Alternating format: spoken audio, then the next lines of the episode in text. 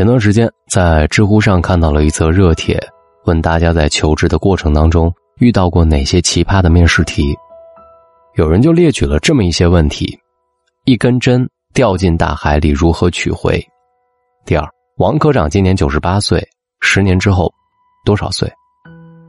如果我的裤子拉链开了，你会如何在不影响他人的情况下善意地提醒我？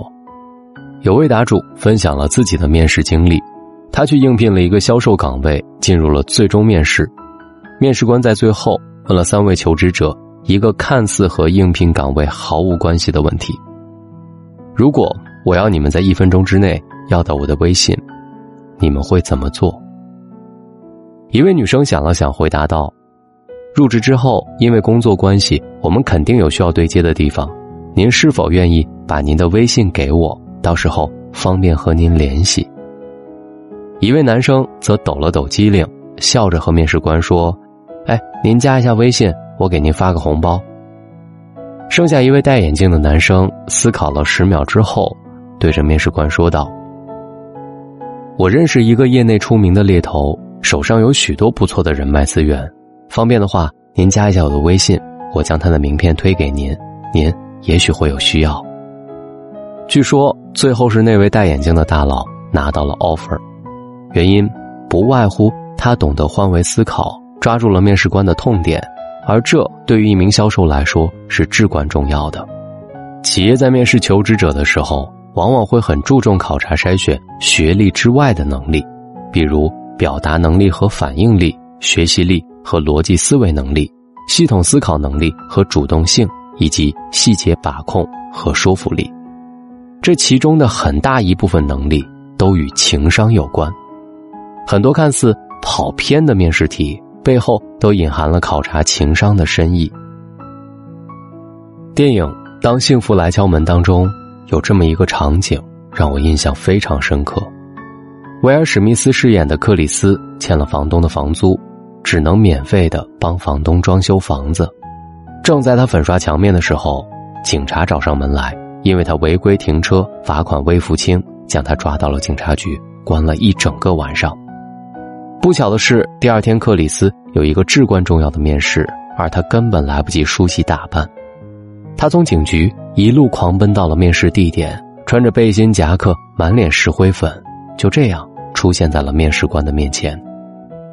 面试官打量着他，语气里满满的质疑和失望。克里斯，如果有个家伙连衬衣都没穿就跑来面试，你会怎么想？如果我最后还雇佣了这个人，你会怎么想？克里斯稍稍迟疑片刻，带着些许紧张夹杂着调侃的语气回答：那他穿的裤子一定十分考究。面试官被克里斯的幽默和高情商打动，最后录用了他。丹尼尔·戈尔曼的《情商》一书当中对情商的定义是涵盖了共情能力、交际能力、自省能力、领导力、自信力、责任心、进取心等多个维度。他提出，很多人在学校读书期间成绩一般，步入社会之后却成为了领袖一般的人物，就是因为情商很高。职场当中，情商对于一个人的职业生涯发展占据着至关重要的地位。有这么一项研究表明，情商会随着年龄的增长和阅历的丰富而不断提升，而且可以通过后天的学习加以塑造。两条建议帮助在职场当中的你提高情商。第一，学习向上管理。果壳网 C O O 姚迪分享过这么一个故事。二零零六年他在雅虎负责一个产品部门，团队刚刚完成了一个新产品的发布，大家拼得很辛苦，工作完成的也不错，但是他在管理上比较苛刻，所以没想到及时表扬大家。他们在团队当中的一个产品经理给他发了一封很长的邮件，开头简单说：姚迪，这次项目完成的不错，大家也很辛苦，应该鼓励。可能你太忙顾不上，我就帮你写了一封邮件，你觉得合适，简单改改就可以直接发给大家，给大家打打气。姚迪看完信息之后很受感动，庆幸有这么一位下属。关于向上管理，大部分职场人都有一种误解，觉得下属不应该管理领导，但事实上，无论是促进自身发展，还是培养良好的上下级协作关系，让工作更加顺心，我们都要重视向上管理。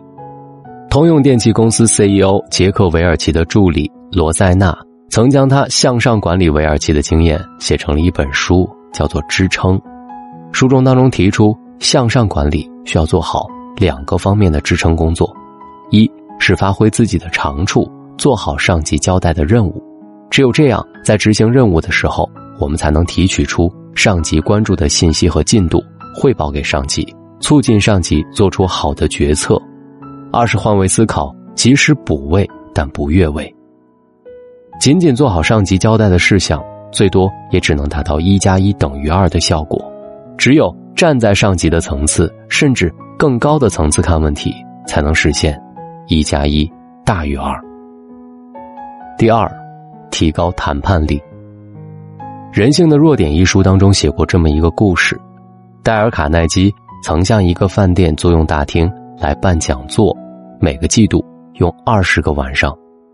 在某一季度开始的时候，经理突然通知要涨三倍的租金。他在得到这个通知的时候，入场券早已印好分发出去了，而且所有的通知都已经公布了，如果临时取消，损失将会更大。但他没有像一般人那样怒气冲冲地与饭店经理理论，而是对经理说，收到你的通知，我有些震惊，但是我一点也不埋怨你们。作为一个饭店经理，你的责任确实是要尽可能地多为饭店谋取利益。这样吧，我们拿来一张纸，写写涨租金将给你带来的利与弊。他在纸中画了一条线，左边写利，右边写弊，在利的下面写下大厅供租用。他说，如果大厅空置，那么可以租给舞会或者会议使用，这是非常有利的，因为这些活动会给你带来利润，远比办公讲座收入多。如果我在一个季度当中连续二十个晚上都占用你的大厅，这意味着你将失去一些非常有利可图的生意。现在让我们考虑 B。 卡耐基接着说，我无法支付你所要的租金，只好被逼到其他地方去开讲座，这样你非但从我这里拿不到一分钱，还失去了一个很好的宣传。我的课程能吸引不少受过高等教育水准高的人士来到你的饭店，你花五千美元在报纸上登条广告，也不一定有这样的效果好。第二天，他收到了经理的一封信，通知租金只涨 百分之五十 而不是 百分之三百。 谈判力就是让谈判结果达到预期目标的一种能力。在职场当中，优秀的人能够发挥谈判力，让方案赢得上司或同事的支持。我们只有学会研究人性的需求，提高观察力，掌握必要的谈判技巧，才能在各种谈判场合应对自如。职场上最需要的不是努力，而是正确的方法。愿我们都能在职场当中找到事半功倍的方向，愿与你共勉。生活每天都一样，我要积极又向上。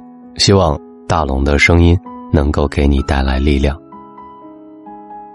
感谢你在千万的主播里选择今晚听到我，希望当你听到的时候，总能听到向上的力量。